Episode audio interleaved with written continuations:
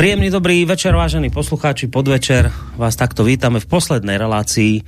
No, to ste sa možno niektorí vyplašili, a vás neupokojujem, ona nie je posledná. Ona je len posledná v mesiaci september, keďže máme 29. septembra. Rýchlo pozriem do kalendára, tu september má 30 dní, vlastne už na pozajtra sa nám končí. Zajtra končí. No, v podstate, hej, keď sobotu je prvého. Vidím, že s tými niektorými číslami a dátummi ja som to tak bral, 10 ročiami máte svoje špecifické. Nezabudol, pamätá si. Ja som sa to, že napozajtra už máme nový mesiac. Ale sa môžeme zhodnúť. Áno, napozajtra máme nový mesiac a zajtra sa nám končí september, 30. Nie, zajtra je piatok, áno. A v sobotu už máme prvého, tak. Čiže nie o 2 dní, ale zajtra. Zajtra je už 30. Posledný deň. Posledný septembrový deň, áno. A čo som chcel povedať? Takže nás počúvate v poslednej relácii septembrovej. Ale v každom prípade pohľady už v septembri 2022 nebudú. Už nebudú. Takže si to dnes užite, to sú posledné v septembri. No, už mi do tohto môjho neuveriteľného úvodu vstúpil. Kto? No tak farár evanjelický. Michal Zajden z Banskej Bystrice, Radwane. Dobrý večer vám prajem. Dobrý večer aj vám, vážení poslucháči, ktorí ste si opäť povedali, čo budem robiť tento jesenný, upršaný večer. No sadnem si k vysielaču a budem počúvať pohľady. Tak všetkým vám, ktorí ste sa takto rozhodli, veľmi pekne ďakujeme. Budeme ešte radšej, keď sa aj prípadne zapojíte do nášho rozhovoru. Len teda v rýchlosti poviem jedným dychom, že nám môžete písať maily na studio@slobodnyvysielac.sk, že môžete písať aj cez našu internetovú stránku, keď si kliknete na zelené tlačidlo otázka do štúdia a prípadne aj zatelefonovať na číslo 048 381 0101. Nerušené počúvanie vám praje spoza mixu a od mikrofónu Boris Koroni. A len teda dodávam, že téma ešte stále konfirmácia. Reformácia, ale pred... Dejiny evanjelickej cirkvi na Slovensku. Alebo tak. No, na Slovensku. Zo začiatku to nebolo na Slovensku. Tak áno, lebo boli sme súčasťou Uhorského kráľovstva. Ale teraz sme v období, kedy sme opäť súčasťou Československej republiky. No začali sme úplne, že v stredoveku, dakedy úplne tej prvé relácie boli samozrejme úplne od začiatku, ale už sme teda na Slovensku. Ja som sa práve aj pred reláciou pýtal, ale on mi to nemusí povedať, lebo už keď je zapnutý mikrofón, tak sa z toho musí nejak dostať. Že ja som hovoril pred reláciou, že mne už sa vidí, že toto hádam bude aj posledná relácia, lebo už sme nebezpečne blízko súčasných čias. Vždy sa dá skončiť kedykoľvek. Ale aby ste to nebrali, že ja vás do toho nútim, to len, že sa už teda blížime. Uvidíme. No keby to ľudí bolo, tak nejako bolo jasné, že to ľudí nezaujíma, môžeme skončiť. Ale pravdu povediac, to obdobie socializmu, tých 41 rokov a potom aj to obdobie teda po páde teda socializmu až po dnes je v tej našej cirkvi celkom zaujímavé obdobie, ktoré by som možno, že sa tomu oplatí venovať ešte pár relácií, možno, že aj v súčasnosti, tak mám celkom chuť nakoniec aj povedať, aký je môj postoj a názor, teda aj na súčasné dianie v cirkvi, pretože častokrát sa bavíme v cirkvi, je z toho veľa nervozity, veľa nepokoja, veľa rozbroja, pretože cirkev je teda v tomto smere rozhádaná a možno, že aj ľudia pochopia, že prečo ten môj postoj je taký, aký je, práve vďaka tomu, že toto obdobie, o ktorom si teraz budeme hovoriť, tam sú také zárodky tých konfliktov a sporov, ktoré pretrvávajú až dodnes, alebo majú teda spoločného menovateľa až dodnes. No ja som to tak bral, že už ste hovorili v tých minulých dieloch, že v podstate tá druhá svetová vojna, to bolo také posledné pozitívne vzopätie sa evanjelických síl, ak to tak mám povedať, na Slovensku. Preto som si už myslel, že už toto už potom, čo ďalej následuje, že to už budete chcieť len tak prebehnúť, že to už je také nejaké temné obdobie, také nejaké, že o tom ani nechcete. No áno, a práve naopak vravíte, že práve ideme do zaujímavého. Viete, keď necháte tmu v tme, tak tá tma tu stále je. A dvojitá tma dokonca. Neviem, teraz som nejako mimo mojej inteligencie, na to nestačí, že čo je to dvojitá tma. No ale... keď necháte tmu v tme, tak to je dvojitá tma. Aha, tmu v tme. Takže to je dvojitá tma. Aha, výborne. Preto som rád, že to je už taká dvojitá tma, to je zle. Nemôžeme dvojité tmy robiť. Takže nedobre nechať tmu v tme. Dneska sme s Milanom Zajacom, to je pán, ktorý má s Ľubkou Slobodou aj tu na u vás tú radostnú zväzť. Áno, reláciu, majú tú svoju reláciu. Tak prišiel a v chvíľu sme sa bavili teda u nás na fare, pretože on je dôchodca a ja som farár, takže do obeda máme čas rozprávať cez týždeň. A v podstate, viete, sme vlastne konštatovali to, čo je všeobecne známe, že veľa gardistov sa po vojne stalo členmi komunistickej strany. A vlastne prehodili kabáty. Ale viete, to je také drastické prehodenie kabátov, keď sa teda z gardistu stane komunista. No. A on, Milan, žil vlastne vyrastal ešte na území pri Rymalskej sobote, takže vlastne na území, ktoré bolo počas vojny okupované, teda tým Hortyovským Maďarskom. A dokonca hovoril, že to bolo tak, že Nyilasovci, to bola teda maďarská, teda aby jednoducho povedané, však mnohí posluchači to vedia lepšie možno ako ja, to bola vlastne taká tá maďarská echt nacionalistická a naozaj fašistická strana, teda naozaj fašistická strana. Tak, a to boli echt teda takí, viete, takí tí bigotní, takí tí presvedčení, oduševnení, ale aj Maďari, viete, takí šovinistickí Maďari. Tak po vojne sa stali komunisti a Slováci. Viete, že to akože ľudská schopnosť prehodiť kabáty, len aby mne zostali výhody zachované, je nesmrteľná, viete. Je nesmrteľná. A človek by naozaj čakal, že prehodenie v takýchto veciach musí byť dosť komplikované, že len tak si prehodiť, ja neviem, že štát, ku ktorému sa hlásite, to sú už také dosť intimné veci. Dokonca že on tvrdí, že niektorí tí členovia tej UŠB, to bola vlastne tajná polícia za slovenského štátu, potom teda zatvárali vlastne tých partizánov okolo Kokavy hlavne a Klenovca, viete, a tak si zgustli na nich, pretože mohli sa im konečne pomstiť, ale už sa im nepomstili ako partizánom, ale ako nejakým protikomunistickým, antikomunistickým a buržoáznym nacionalistom, viete. Ale v skutočnosti išlo o to, že tak, teraz vám dáme, viete, teraz sa pomstíme za to, že v tom povstaní ste proti nám boli. Neuveriteľné veci. A to sa naozaj dialo a hovorím o tom preto, že toto prevrácanie kabátov začalo, ono sa to samozrejme dialo vždy, ale v takej miere a proste v takom rozsahu a proste až tak radikálne, ako sa to teda dialo po druhej svetovej vojne a potom po komunistickom prevrate v 48. tak také veci sa nediali, proste predtým sa nediali až v takom rozsahu tie veci. Ľudské charaktery sa začali lámať, začali sa proste kriviť a začali proste ľudia začali kvôli materiálnym výhodám sa proste boli ochotní vzdať svojej viery, svojho presvedčenia, svojho názoru, dokonca svojej národnosti. Proste, že dialo sa to teda a dialo sa to v veľkom meritku. Nie teda možno, že úplne masovo, ale vo veľkom meritku. Ono to potom po okupácii v auguste 68 v čase normalizácie, tak to už potom bol úplný zlom. No, uvidíme, či k tomu dojdeme a či k tomu dojdeme dneska. No a tento úvod vlastne, keď sme to s Milanom dneska debatovali, tak som si uvedomil, že to je celkom dobrý úvod k tomu, čo chcem vlastne, aj v čom chcem pokračovať. Pretože presne tieto veci sa začali diať aj v evanjelickej cirkvi. Čiže vôbec, a samozrejme aj v katolíckej, ale ja hovorím o evanjelickej cirkvi, takže že naozaj tieto veci sa začali diať. Totižto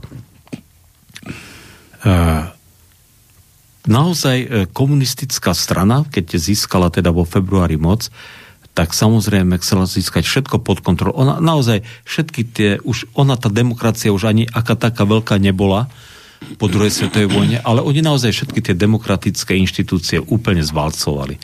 To proste, ak niekto má nejaké nostalgické akože spomienky na komunizmus, nech sa páči, však ja to nikomu neberiem, ale toto je objektívny fakt. A každá totalitná moc proste chce všetko kontrolovať. Chce mať všetko pod kontrolou.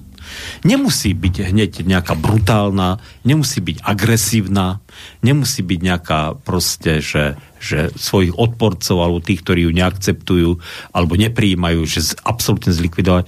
Ale proste chce, aby tí ľudia sklonili hlavu, boli poslušní, neprotestovali a proste žili si svoje životy a dali a proste navonok teda formálne akceptovali teda túto moc. Totalitnú moc. To je úplne jasné. Rozprášili samozrejme politické strany, tak to bolo prvé, nekomunistické, alebo z nich spravili iba také prívesky komunistickej strany v tom Národnom fronte. Ovládli všetky spoločenské organizácie a začali teda hľadať spôsoby, ako ovládnuť cirkev. Existujú také, historici tomu hovoria taký pojem, že dostať cirkev pod svoju kuratelu. Tak často sa používa tento výraz medzi historikmi. A zistili, že to vôbec nie je ľahké. Viete, že to vôbec nie je jednoduché z počiatku, že to je veľmi komplikované. Oni v tom júni 1948, to bolo obdobie, kedy prijali novú ústavu, boli už voľby, kde zrazu ich kandidátka získala vyše 90%. Ak získa v nejakom referende alebo voľbách hlasujú ľudia viac ako 90% za jednotnú kandidátku, tak je to veľmi podozrivé. Je to veľmi podozrivé. To nech si nikto nenahovára, že ja neverím v slobodné voľby, kde viac ako 90% ľudí hlasuje za niečo. No, to proste zvyčajne to není celkom že to tak matematicky celkom nesedí. Ale aj keď to teda mohlo tak byť, samozrejme, ale ľudia to už robili zo strachu.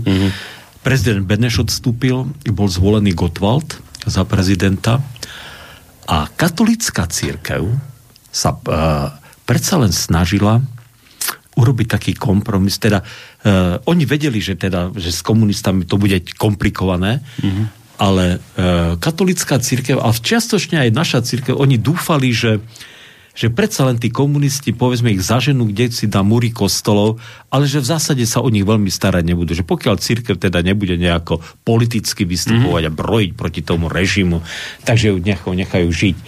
To, čo sa nakoniec udialo v Poľsku, viete, že Poľsku komunisti tú cirkev, pretože tá katolická cirkev v Poľsku vždy bola a je samozrejme silná, tak proste nechali jej takú do značnej miery autonómiu, ale nesmela politicky sa angažovať. Ale mala nejaký manévrovací priestor. Väčší.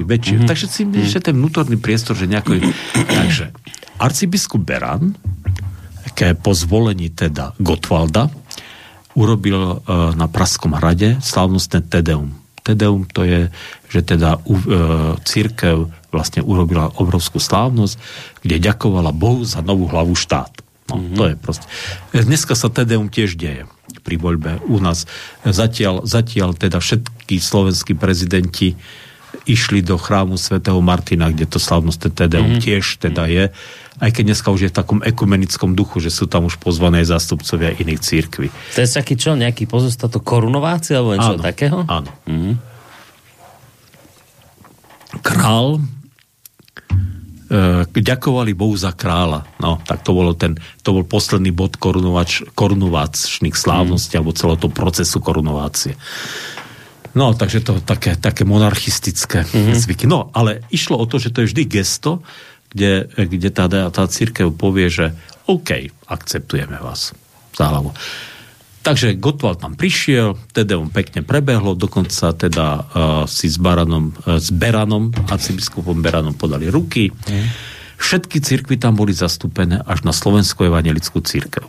Naši biskupy povedali, že komunistom neveria. Vtedy sme mali 2 biskupov, ktorí si povedali, že z toho nič dobre nekúka. Dokonca generálnym dozorcom práve 3. marca 1948 sa stal Peter Zaťko. Peter Zaťko, to známy to národohospodár, ktorý počas slovenského štátu teda zastával veľmi významné úlohy a podľa mňa veľmi významnou mierou sa zaslúžil o to, že počas povstania bolo tu dostatok jedla, potravín, šatstva, obuví, zbraní, peňazí. to proste on bol jeden z nich, ktorý sa o to staral. No. Však nebol jediný, ale teda mal na tom nesmierne dôležitú zásluhu. A bol jediný člen Slovenského snemu, ktorý sa stal aj členom Slovenskej národnej rady počas povstania.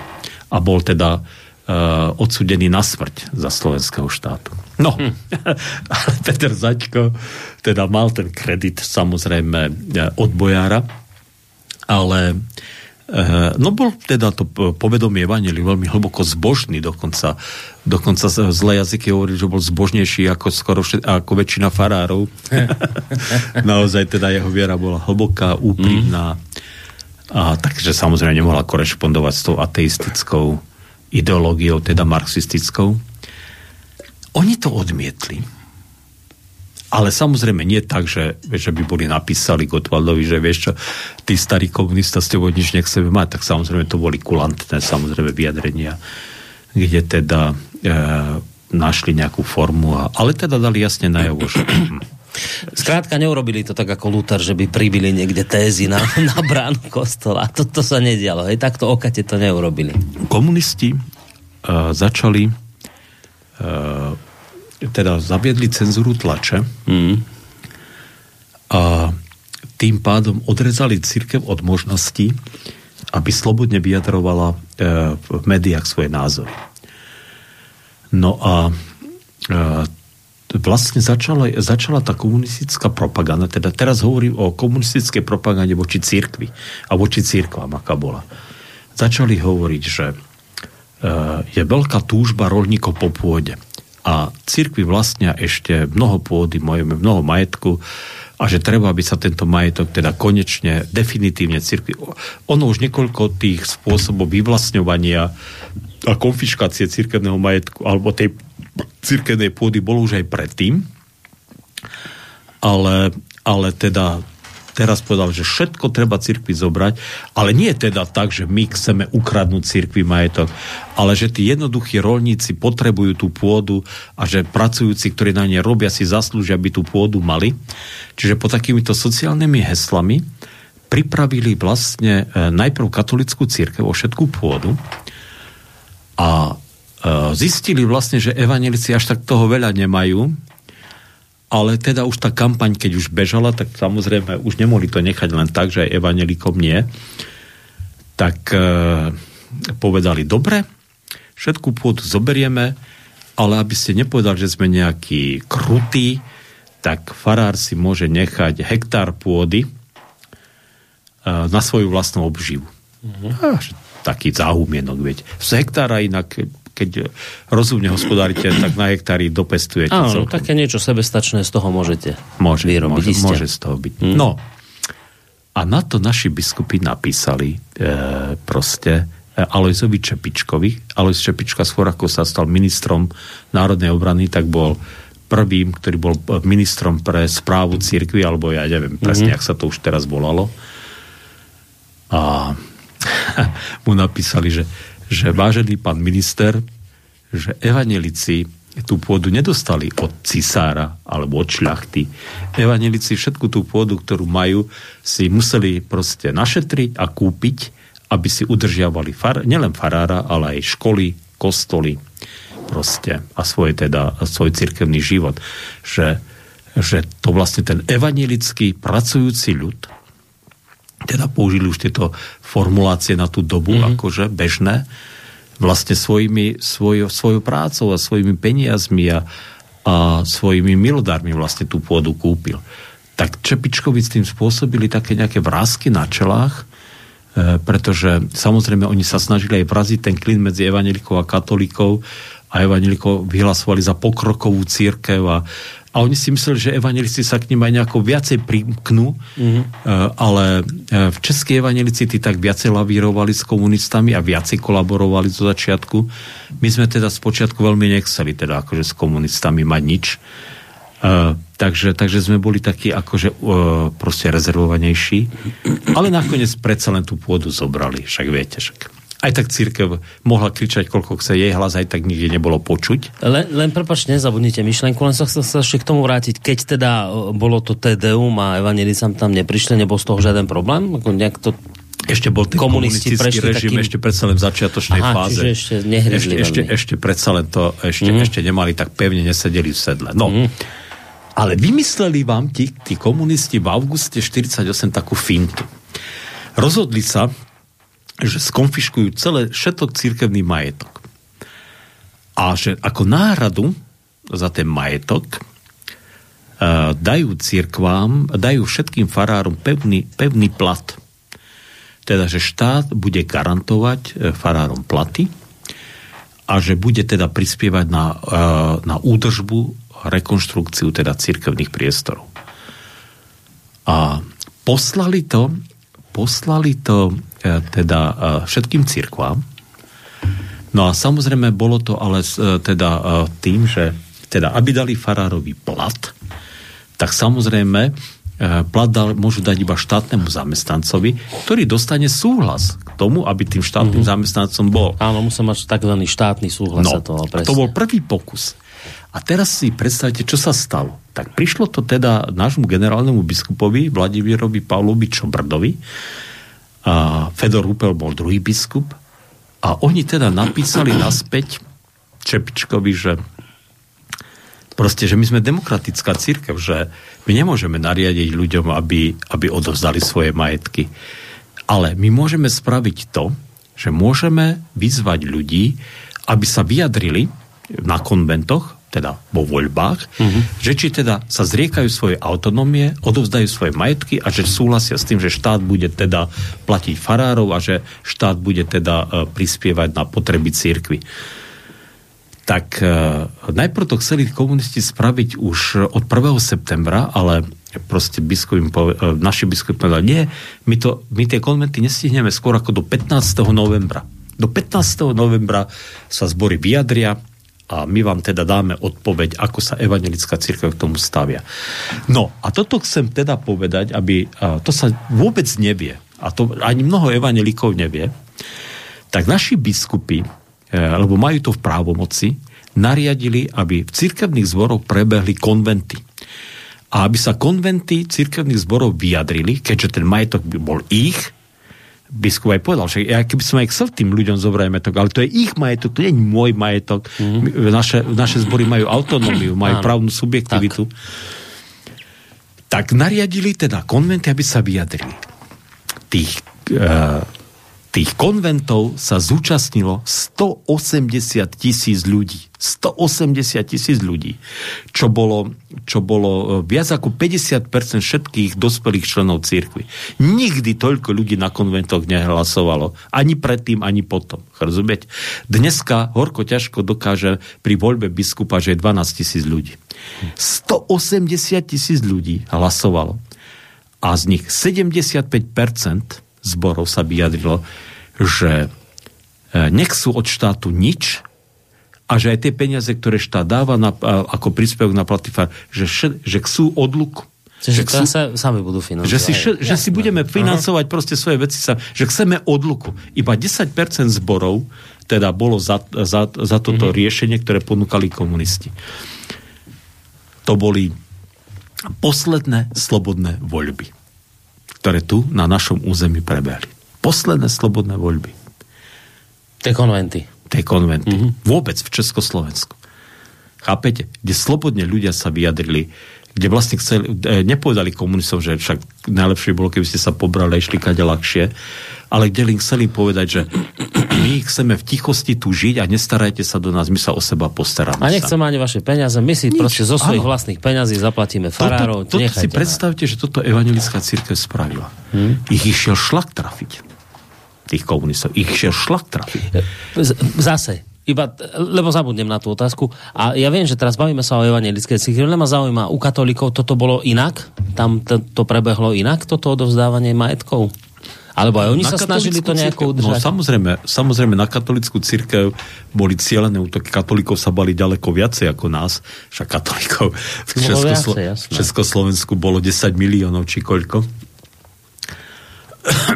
No neviem koľko, ale samozrejme aj v Čechách sa vtedy ešte hlásilo veľa ľudí ku katolíckej cirkvi. na katolickú církev útočili ako na církev, dávali teda slovenským katolíkom, tí sa im vyjadzovali na oči, samozrejme to obdobie slovenského štátu. A u katolíckej cirkvi to mali oveľa jednoduchšie, paradoxne ľahšie v tým, že tam im stačilo zmaknúť biskupov, pretože majetok diecézy patrí vlastne biskupovi. Ale to sa často ukazuje pri tých históriách, keď sa o tom bavíme, že vždy to tak poviete, že aj pri tých v tom 19. storočí zase stačilo toho biskupa chytiť si, keď sa pomaďarčovalo. No. Evanjelikov to bol problém, lebo právna subjektivita, to sa nedalo. Zase viete, že v evanjelickej cirkvi, keď prídete k Božiemu ľudu v nejakom cirkevnom zbore a poviete, že ľudia vojí, však pán biskup chce, aby sme išli takto, a tí ľudia povedia, však pán biskup nech idú. No, však nech idú ako chcú, je vybavené. To je proste tak.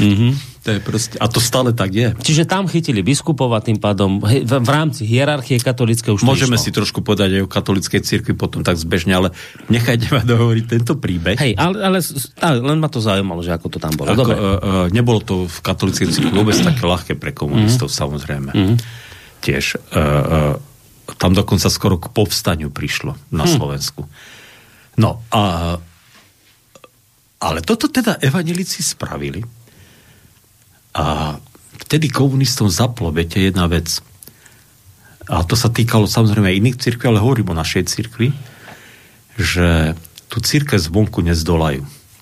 Že keď budú útočiť zvonku na cirkev, viete, že budú od cirkvi niečo požadovať. Že tí ľudia stáli za biskupmi, že tá cirkev bola navonok jednotná, vystupovala jednotne. Pochopili, že musia získať ľudí znútra. A že ju musia rozložiť znútra. Preto som na začiatku hovoril o tých obracačov kabátov, viete? To bolo to dôležité. Takže začali hľadať tie akčné päťky, začali hľadať ľudí a farárov a cirkevných, aj laických, ktorí boli ochotní s nimi spolupracovať a ktorým sľubovali rôzne výhody, tie cirkevné pozície, posty a tak ďalej a tak ďalej. Čiže začal tento proces hľadania spolupracovníkov, čo sa po latinsky povie, že kolaborant. Kolaborant je spolupracovník s komunistickou mocou. Ale medzi tým také procesy prebehali, že trebárs rozbili všetky cirkevné spolky, skonfiškovali domy všetkým cirkevným spolkom, aj katolickým, aj evanjelickým, samozrejme. Bolo to veľmi krutý, akože bolo to také kruté proste a bezohľadné, že vlastne častokrát tie domy, ktoré si tí ľudia postavili, nejaké zborové domy, nejaké mládežnícke centra, tak to všetko proste akože konfiškovali a ako stále sa prituhovalo, viete, stále sa prituhovalo a ono to zaujímavé, že ale stále aj samotní komunisti neboli rozhodnutí, že akú formu teda spolupráce alebo aký postoj vlastne cirkva zaujať. Teda, že či ísť na to tvrdo, alebo či teda zvoliť nejakú tú mekú, povedzme tú poľskú variantu, viete, nejako. A v tom politbíre teda, však teraz už tie dokumenty sú verejne prístupné, naozaj o tom prebiehali zaujímavé diskusie a boje. Komunistická strana zriadila tzv. Cirkevnú šestku, to politbíro. Inak tie mená v politbíre sú veľmi zaujímavé, ktoré vtedy to politbíro tvorilo. To je inak veľmi zaujímavé. Ja to teda teraz nebudem hovoriť, ale môžem to niekedy prečítať. Tie mená, niektoré budú ľudia prekvapení, aké mená tam boli a ich potomkovia dodnes sú v tých politike niektorí. No, ale tá cirkevná šestka bola zriadená, a aby teda milovníci a nostalgici, aby vedeli, tak za Slovensko tam bol Vladimír Clementis. Vladimír Clementis, ktorého potom neskoro obesili samotní komunisti. A teda je to také neuveriteľné. Ja hovorím o tom aj preto, že Vladimír Clementis bol strýko mojej svokry. Viete, čo je normálne, akože Clementis, ja som sa teda priženil do rodiny, kde Vladimír Clementis teda bol akože členom veľmi blízkym príbuzným mojej svokry. No. A oni teda riešili, ale Clementis tam bol ako minister zahraničných vecí a on mal hlavne na vzťahy, ako odpútať katolícku církev od Vatikánu a riešil teda tie vzťahy s Vatikánom, ale samozrejme tam sa prijímali rôzne drastické opatrenia, rôzne teda postupy, ako likvidovať teda církev. No, ale čo sa stalo? To definitívne rozhodnutie o tom tvrdom postupe voči cirkvám padlo v podstate tak v marci 1949. Katolícki biskupy v Starom Smokovci mali nejaké svoje plenárne zasadnutie. Oni teda, však tí biskupy sa občas stretávajú ako všetci biskupy Slovenska a vtedy teda Československa, mali nejaké spoločné zasadnutie. A hneď prvý večer objavili, že sú tam odpočúvacie zariadenia. Takže prerušili rokovanie, volali ministrovi vnútra a hovorili, že je tam odpočúvacie zariadenia. My sme, o tom ničo nevie. To je aké odpočúvacie zariadenia. A potom dokonca vyhlásili, že to asi nejakí švajčiarskí novinári tam dali, ktorí boli zvedaví, že o čom oni rokujú. No proste. Samozrejme, katolícki biskupy na to nenaleteli. To však ako? Určite prišli zo Švajčiarska novinári, aby inštalovali proste odpočúvacie zariadenia.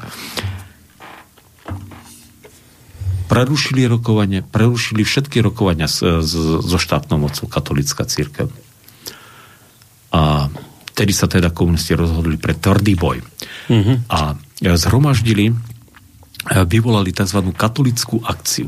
Tá katolícka akcia bola vlastne pokusom štátu vytrhnúť katolícku cirkev spod vplyvu Vatikánu. Keď vznikla prvá Československá republika v 18. roku, tak asi takmer 2 milióny Čechov a Moravanov vystúpilo z katolíckej cirkvi a buď teda išli do Českobratskej cirkvi, alebo zostali indiferentní, ale asi 1,5 milióna z nich založilo tzv. Československú cirkev husitskú. No a oni teda sa pokúsili opäť takúto nejakú akoby národnú katolícku cirkev vytvoriť v rámci celého Československa a teda vsadili do toho obrovské prostriedky komunisti a naozaj teda išli tvrdo potom. Všetky katolícki biskupy boli intervenovaní, ale to takým spôsobom, že zostali na biskupských úradoch, ale boli pod kontrolou Eštebe. Eštebáci tam zriadili proste vrátnice, všetku poštu kontrolovali. No proste, akoby v domácom väzení. Jasné. Zrazu tí biskupy sa ocitli. A teda robili všetko preto, aby niekoľko desiatok tých farárov teda im začalo pritakať komunistom. Pridalo sa teda na ich stranu. A potom aj získali nejaké postavenie v tej katolíckej cirkvi, ale väčšina, teda samozrejme drevá väčšina to odmietla, kašľala na nejaké takéto veci.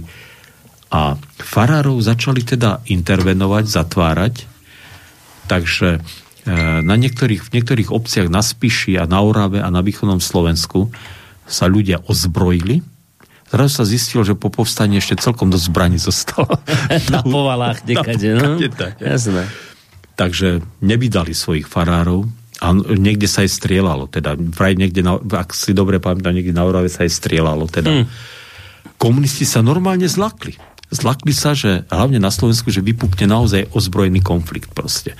Nie, že by ho nevedeli potlačiť, ale viete, že mať teda zrazu bojovať s vlastným ľudom, no tak, a katolíkov bolo však 80% a boli rozúrení teda, že ich sú odtrhnúť od pápeža. Ustúpili komunisti. Tú katolickú akciu teda formálne nezrušili, ale v podstate prestali sa v nej angažovať. Pochopili, že musia nájsť opäť aj v katolíckej cirkvi. Čiže znútra ísť na to zase raz. Aj na katolickú cirkev, že musia ísť znútra. Že to nejde takto. Že takýmto spôsobom, že to proste, že masaker bude na Slovensku. No v Čechách by to možno nejako zvládli, ale na Slovensku ani náhodou, teda v tej dobe. To akože neprichádzalo do úvahy. A Fedor Rúpel, ten náš biskup, v tichosti povedal, že vďaka Bohu, že tí katolíci takto vystupujú. Proste, samozrejme, že fandili katolíkom. Takže katolícka akcia sa zrušila, ale znovu prišlo na pretras zrušenie autonómie cirkvi. A tak znovu poslali, ale teraz už všetkým farárom poslali list, v ktorom ich veľmi milo oslovili, že dôstojný pán, naša vláda ste vedomá toho, že vy ako drobné duchovenstvo ste boli po staročia utláčaní, bla, bla, bla, že tá cirkevne, že tí biskupy a tá vysoká cirkevná hierarchia, proste naformulovali to tak, ako keby bol aj v cirkvi triedny boj, viete? A že my teda vám ponúkame takéto výhody, že keď teda s tým budete súhlasiť, tak platové tabulky poslali, kde vyzeralo, že fíha, že zrazu aké peniaze dostanú a bla, bla, bla. No proste bedové motúzy. Evanjelickí farári do nohy to poslali tie listy biskupom s tým, že teda, že znovu taký list prišiel. Mm-hmm. Ale tam sa už komunisti teda nebavili tak. 49. povedali, že v oktobri bude národné zhromaždenie, bude príjmať tieto cirkevné zákony. A že teda nech sa dovtedy vyjadria, aký majú postoj k tomu.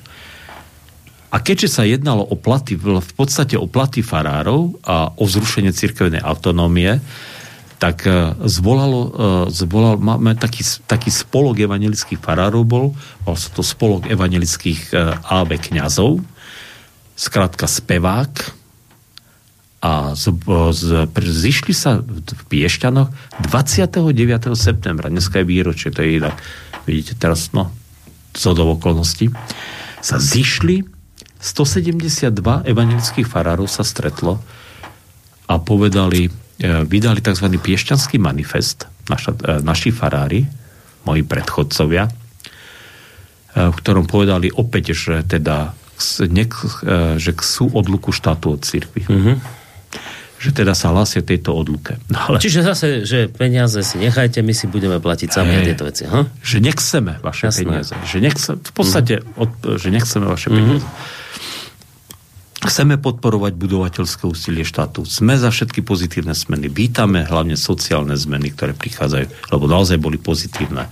Ale že proste, akože nechcem mať štátu, akože takéto peniaze, za ktoré sa máme vzdať svojej slobody. No. Žiadne eurofondy proste, no.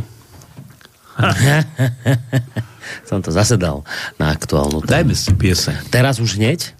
Dobre, tak to bude zaujímavé. Počkajte, koľko je? Však už je 7-7 podľa týchto hodiniek.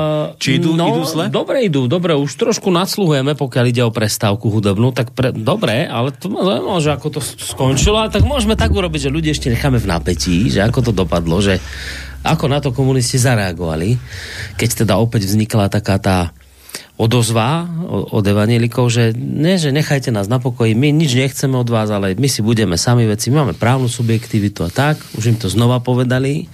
A čo na to komunisti, tak ale že po pesničke. No a čo si dáme? Čo si ideme zahrať? Lebo vy ste dnes hudobný dramaturg. No viete čo, vybral som od Pavla Hammela jednu takú peknú jednu piesň. Som si povedal, že Pavla Hammela sme ešte možno ani v pohľadoch nemali. Môže byť. A niektoré jeho piesne sú celkom fajn. A táto sa, myslím, že aj slovami možno, že k tej téme tak trochu... Je tak, že trošku aj tematicky ste vybrali. No dobre, a čo to bude? Počkajte, ja som už taký... Ja vám pomôžem, nemusíte lúskať. Abo skúste, nájdete však. Ja nemám lásku, maličku. Áno, to je také známe. To ste dobro vybrali. Hm? Tak Pálko Hammel, poďme si ho pustiť.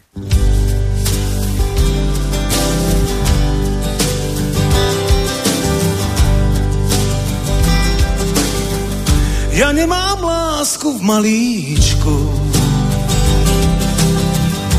ja nemám viac, než seba mám.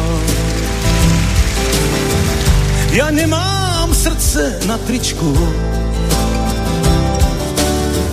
a drobné mince nezbieram. Ja nekupujem na korze,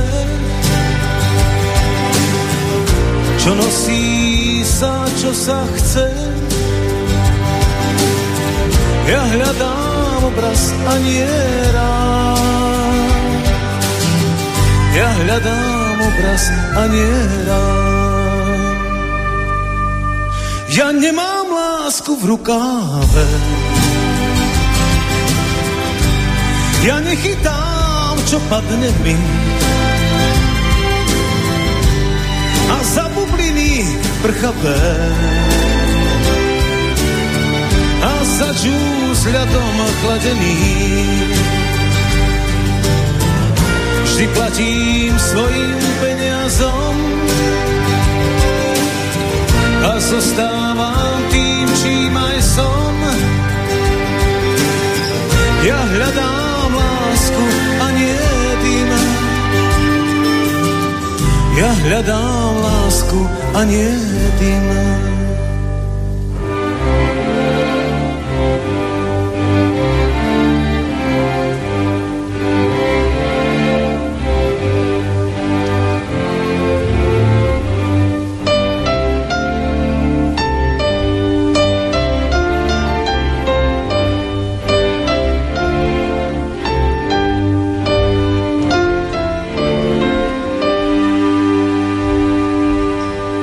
Ja nemám lásku tú, čo späť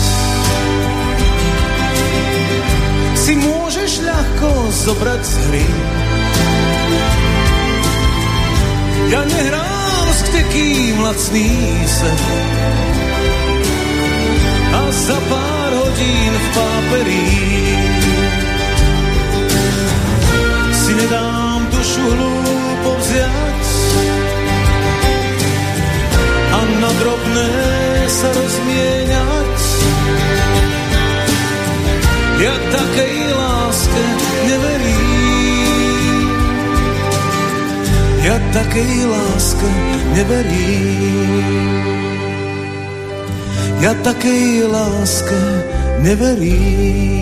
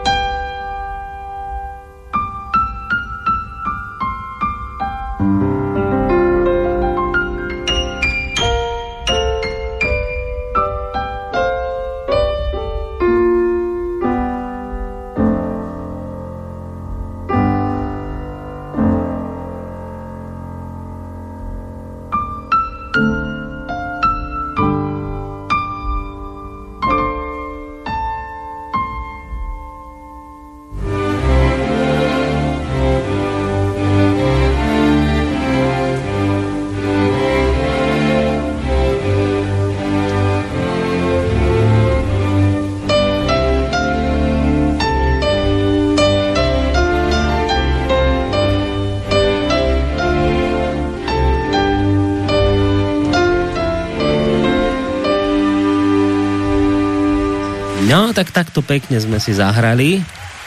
Asi poprvýkrát Pavla Hammela v relácii Pohľady. Ja len teda pripomeniem pre tých z vás, ktorí možno ste neskôr nás začali počúvať, tak vedzte, že teda tu so mnou v štúdiu sedí evanjelický farár a historik Michal Zajden, že sa bavíme o reformácii na Slovensku. Už sme teda v tých obdobiach komunistických alebo socialistických, niekto by ma opravil, že aký komunizmus tu nikdy nebol, tu bol len socializmus, v socialistických obdobiach. To je asi tak presnejšie povedané. No, skrátka, dobre, toto ma zaujíma, aby sme sa nezdržiavali, lebo ten čas je neúprosný dnes opäť raz. Tak teda, aká prišla odpoveď? Toto ma zaujíma. No, odpoveď bola rýchla a razantná. Čepička si zavolal predstaviteľov najvyšších predstaviteľov našej cirkvi do Prahy, kde im teda hovorí, že ako vy, pokroková cirkev, odmietate tieto zákony, ktorými chceme konečne dať proste cirkvi proste voľnosť, že nebude mať síce majetky, ale bude slobodná, budú mať peniaze, môžete sa venovať iba duchovnej práci. A údajne, že tam vrieskal teda po nich, že teda tí pamätníci teda hovoria, že úplne, že tam dloby obchádzali, ale že teda aj Čobrda, aj Rúpel, aj Peter Zaťko podali. Naša cirkev teda môže zvolať mimoriadny generálny konvent a na tom generálnom konvente sa teda vyjadri, že či teda sa podriadi týmto zákonom. Podal 14. marca a oktobra tie zákony budú prijaté a basta fidli. Proste. Či sa vám to páči, alebo nie. Oni povedali, dobre, zvoláme 25. oktobra generálny konvent a tam sa rozhodne církev, že či tie zákony bude akceptovať alebo nie. Čiže normálne náhrade noža. Tak to už si viem predstaviť, že vrieskal potom Čepička, to si viem predstaviť, že potom to už kričal ako zbavený zmyslom. Ešte by nariadil, aby začali zhromažďovať materiály na súdne procesy s evanjelickými farármi. Vtedy. No. Ale už sme mali prevracačov kabátov, viete? Už sme mali blchy v kožuchu, ktoré už začali chodiť a obchádzať, že jo, že to není dobré, že s tou bude problém, že to, že ste tam v tých Piešťanoch to hlasovali za, že z toho budete mať problémy, že to vaše deti sa nedostanú do škôl, že už boli monster procesy. Už v 49. však už Milada Horáková bola popravená. Už sa sťahovali mračná nad aj prvými komunistickými pajtášmi. Takže už v Maďarsku už boli procesy. Takže hovoril, no toto je, takže už začali ľuďom naozaj naháňať strach. A robili to vlastní, viete? Vlastní, ktorí toto robili. No, zákony boli prijaté, bolo tam 200 katolických farárov.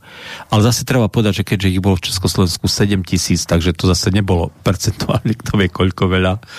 Boli tam predstavitelia Českobratskej církvy. No samozrejme, že ani jeden slovenský luterán tam nebol, okrem Andreja Žiaka, to bol laický predstaviteľ, ktorý sa potom stal neskôr generálnym dozorcom našej cirkvi. A teda tie zákony boli schválené. A naozaj sa čakalo teda, že čo spraví evanjelická církev. A naozaj teda začali tieto avíza, že už teda komunisti, že už to nebudú aj tak akceptovať, to rozhodnutie toho generálneho konventu. A že ten, kto sa nepodriadi týmto zákonom, takže riskuje teda, že bude odsúdený, že teda to bude chápané ako vystúpenie proti republike, že za to budú tvrdé tresty a tak ďalej a tak ďalej. Tak naozaj teda tá cirkev sa teda stretla na tom generálnom konvente a naozaj teda celkom seriózne tá zápisnica je teda otrasná, viete, to je otrasné svedectvo tej doby. Proste tí ľudia tam proste sa rozčulovali, plakali, proste nevedeli, viete, že boli si vedomi toho, nikto nechcel druhému ublížiť, chápete? Ale vedeli, že keď to príjmu, že to nie je pre cirkev dobre proste. takže bolo to veľmi také emocionálne, veľmi vypätá situácia. A takže nakoniec biskup stala Čobrda teda ako najvyšší predstaviteľ našej cirkvi vtedy vstal a povedal, že ja si teda na svoje triko nezoberiem, že niekto pôjde do basy. No. Že, hovorím, nedá sa s tými komunistami nič uhrať, hovorí, musíme to teda akceptovať a prijať. Ale teda oni to teda nakoniec teda prijali, dvaja hlasovali proti, povedal, že kašlíme na nich, že poďme teda, aj keď nás pozatvárajú. A jeden z nich bol pán farár Adamčík. Ja neviem, ten herec Samuel Adamčík, bol mu blízky príbuzný, ale teraz neviem, či boli bratranci, či tam bol strýko, synovec, no proste neviem, také nejaký rodinný pomer tam bol. On bol farárom v Drženiciach, to je nedaleko Levic a Pukanca. A druhý, ani neviem, kto bol proti. No, ale teda naozaj v tej zápisnici vidíte, že podriadili sme sa. Teraz neviem, či to presne poviem, ale poriadili sme sa brutálnej proste štátnej moci, ktorá nám nedala na výber. Niečo v tom duchu, viete, že dali jasne najavo, že sme to neurobili dobrovoľne, ale že sme boli nútení sa podriadiť proste tejto brutálnej štátnej moci. No dodnes je o tom samozrejme polemika v cirkvi, že čo mali vtedy urobiť. Z ľudského hľadiska je to úplne pochopiteľné, to rozhodnutie, že teda neriskovať dlhoročné väzenia a ja neviem čo. Ale tam sa zlomil ako keby nejaký ten duch, viete, tej cirkvi. Pretože hneď potom protestantskej, treba povedať. Taký duch v cirkvi, toho protestantizmu sa samozrejme zlomil. A zaujímavé je, že hneď potom teda sa zišlo pár farárov, ktorí teda začali tvoriť opozíciu, tú komunistickú, oni si hovorili vlasteneckí farári, už začali chystať teda pomaličky prevrat v cirkvi, chystať sa k moci, pretože najprv teda štát, samozrejme po prijatí zákonov, prvé, čo urobil, tak skonfiškoval všetky peniaze zo všetkých účtov cirkevných. To je také typické, viete, že odvtedy pre nás, pre normálneho evanjelika je komunista synonymum pre zlodeja. Všetky peniaze nám zobrali. Ale samozrejme aj nielen evanjelikom, všetkým cirkvám, viete, že proste ukradli. Chápe, udolbane ukradli tie peniaze. Že z účtu zmizli. Že zrazu nič. To je hrozné. To vybielili účty cirkvi. Zakázali akýkoľvek prevody, pokiaľ oni to proste nedostali všetko pod kontrolu. Zriadili ten úrad pre veci cirkevné a povedali farárom, tak v novembri má súdruh Stalin 70 rokov, boli obrovské oslavy v Moskve. A kto nepodpíše zdravicu sudrovi Stalinovi, tak pôjde do Jachimova. Už sa nepárali, viete. Už prestali sa párať. Tak pekne išli robiť zdravice farári, samozrejme, a podpisovali všelijaké vyhlásenia v prospech, ako na to, aby sudruh Stalin ešte dlho bol živý a zdravý medzi nami. Zriadil sa ten úrad pre veci cirkevné. Jeho prvým riaditeľom, alebo vtedy ešte ministrom, alebo po mne na Slovensku povereníkom, teda bol to taká vysoká funkcia, bol Gustav Husák. Gustav Husák sa stal povereníkom pre veci cirkevné a Gustav Husák povedal, že zatočím s pažravou luteránskou buržoáziou. Nevedia, že vyslovil prorocké slova, pretože za 3 roky s ním ako s buržoáznym nacionalistom zatočili, teda. A teda potom si 10 rokov, teda 8 rokov si tvrdo sedel v pase. No, ale to už je Husáková história, tiež veľmi zaujímavá.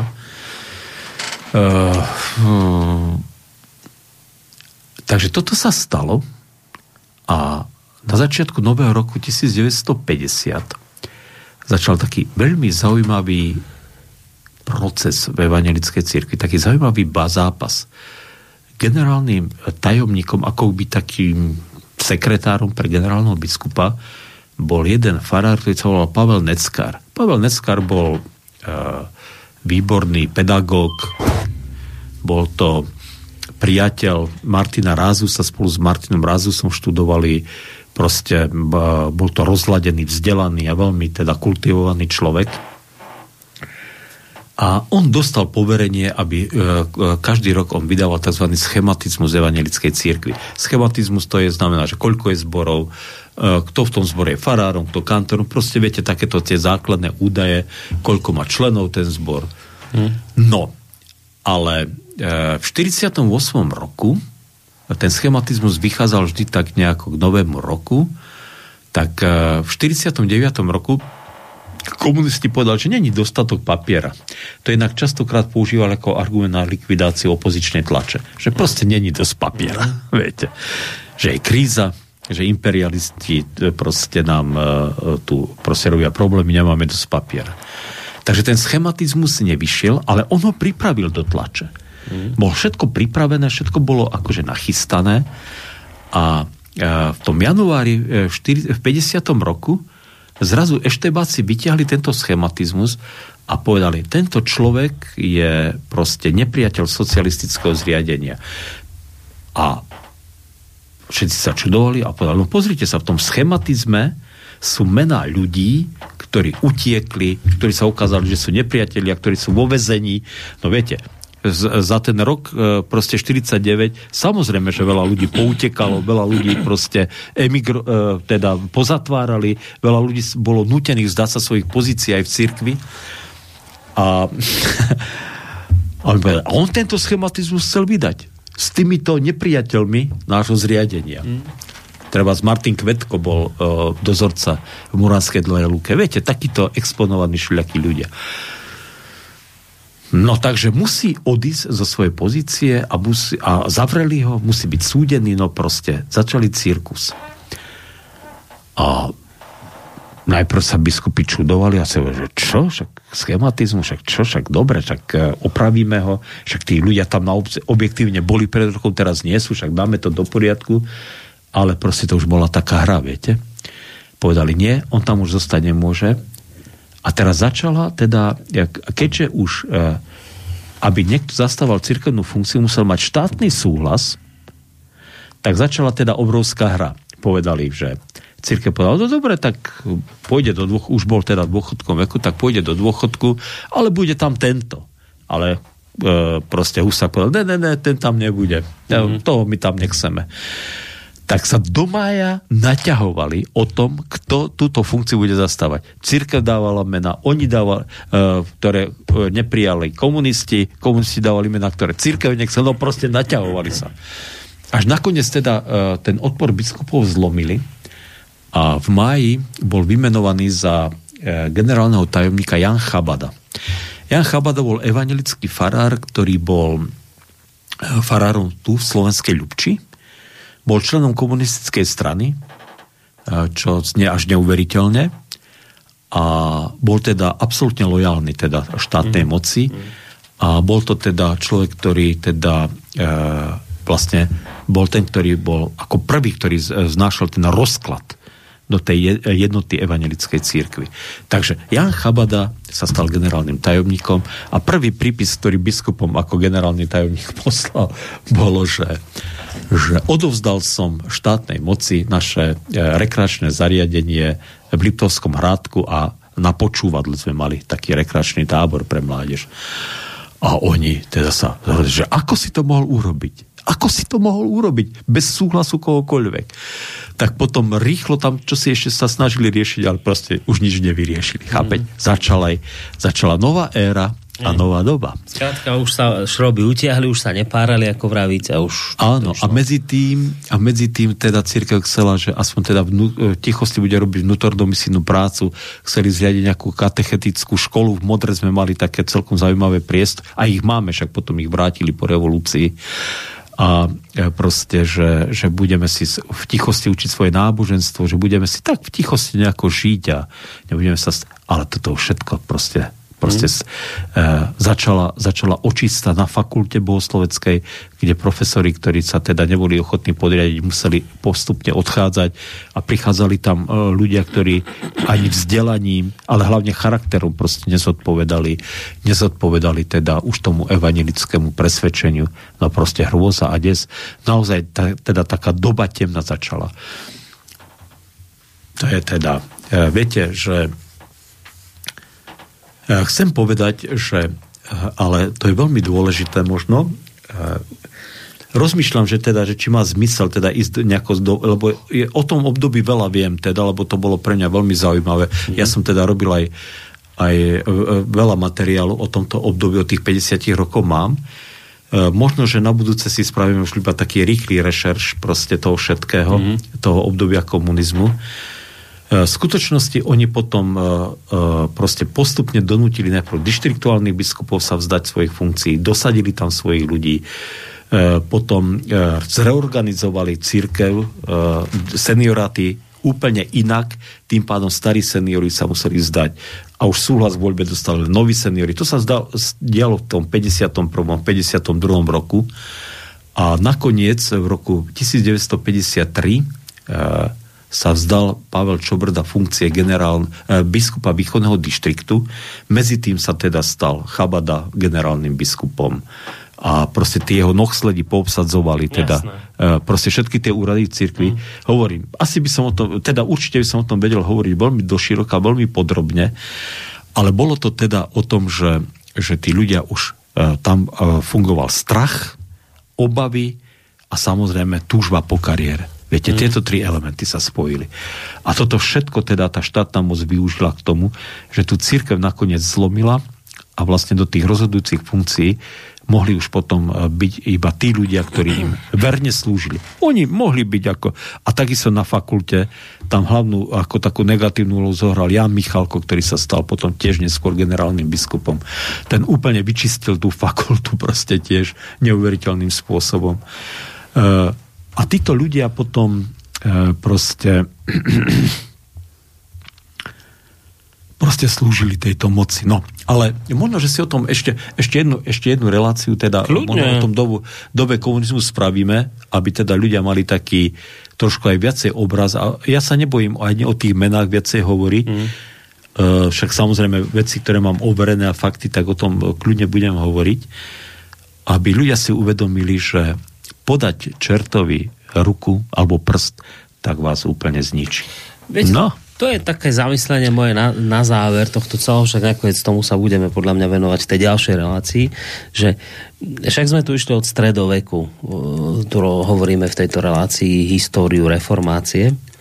A naozaj bolo oveľa viac v tých dejinách a oveľa nebezpečnejších období a nejak sa to nezlomilo v tej evanjelickej cirkvi a potom prišlo niečo takéto, čo nehovorím, že nebolo nebezpečné, svojím spôsobom bolo, ale kde sa to dá porovnať s niečím stredovekým alebo potom neskôr vojnovým, hej, kedy vám úplne iné veci hrozia. A stáli tí ľudia nezradili a potom prišlo niečo takéto menej nebezpečné a proste urobili to. A tam sa niečo zasialo, to, čo hovoríte vy, čo nás ovplyvňuje dodnes. Ten rozklad znútra. Jednoznačne. Ten rozklad znútra a ten proste, to je ako rakovina, ktorá rozžiara nielen cirkev, ale celú spoločnosť, lebo to sa nedialo len v evanjelickej cirkvi. Toto sa dialo aj v iných cirkvách, ale aj v iných organizáciách. Nakoniec aj v samotnej komunistickej strane, viete? Že udavači, špehuni, špicli, karieristi a tak ďalej, a tak ďalej. Že sa využívalo napríklad to, že využívali tých, že dosadzovali na zaujímavé posty bývalých ľudákov, pretože malých vrstí, že v katolíckej cirkvi že museli držať hubu a krok, že v katolíckej cirkvi do nejakých takých vyšších pozícií, teda z dekánskych dosadzovali farárov, ktorí mali deti, viete, a tak tým ich mali vrstí. Aj tu cirkev. No proste, že to sa dialo. No. A že tie malé cirkvi kolaborovali len také fukoty boli, viete. Takže toto sa všetko dialo, ale o niektorých tých veciach si ešte povieme. V 62. roku teda katolícka cirkev však tam s tými kláštormi mala problém a samozrejme tá tvrdá na nich dosiala ruka, ale aj naša cirkev, aj mnohí naši farári boli potom zavretí. To bola tá akcia, ako sa to volalo s kláštormi, to bola nejaká akcia, nejaké písmenko to malo. ZK, no, Z asi neviem, či... Ale bola taká nejaká akcia K. Tých akcií bolo viac, lebo aj proti kláštorom, aj proti mníchom. Áno. Dobre, tak budeme v tom pokračovať, čak očividne, to sa dobre počúva, to vidieť, že to obdobie máte naozaj zmáknuté a človek tak aj zistie veci, ktoré ani nevedel. Čiže ja práve budem rád, keď budete kľudne takto podrobnejšie v tom pokračovať. Nakoniec už sme si to povedali x-krát, nikam sa neponáhľame. No. Ale v každom prípade dnes už teda koniec. Vo štvrtok v tomto čase nás tu máte opäť evanjelického farára, historika Michala Zajdena, s ktorým sa lúčim. Majte sa pekne, do počutia. Do počutia. Ja sa s vami lúčim pre túto chvíľu tiež, teda Boris Koroni, ale ešte teda, ak chcete, tak o pol hodinku relácia Trikolora. Dnes podľa mňa zaujímavá, ale tam už teda len za mixom budem, ale ak budú telefonáty, samozrejme dvíhať, budem aj maily čítať. Takže toľko na dnes, majte sa pekne, do počutia. Táto relácia vznikla za podpory dobrovoľných príspevkov našich poslucháčov. I ty sa k nim môžeš pridať. Viac informácií nájdeš na www.slobodnyvysielac.sk. Ďakujeme.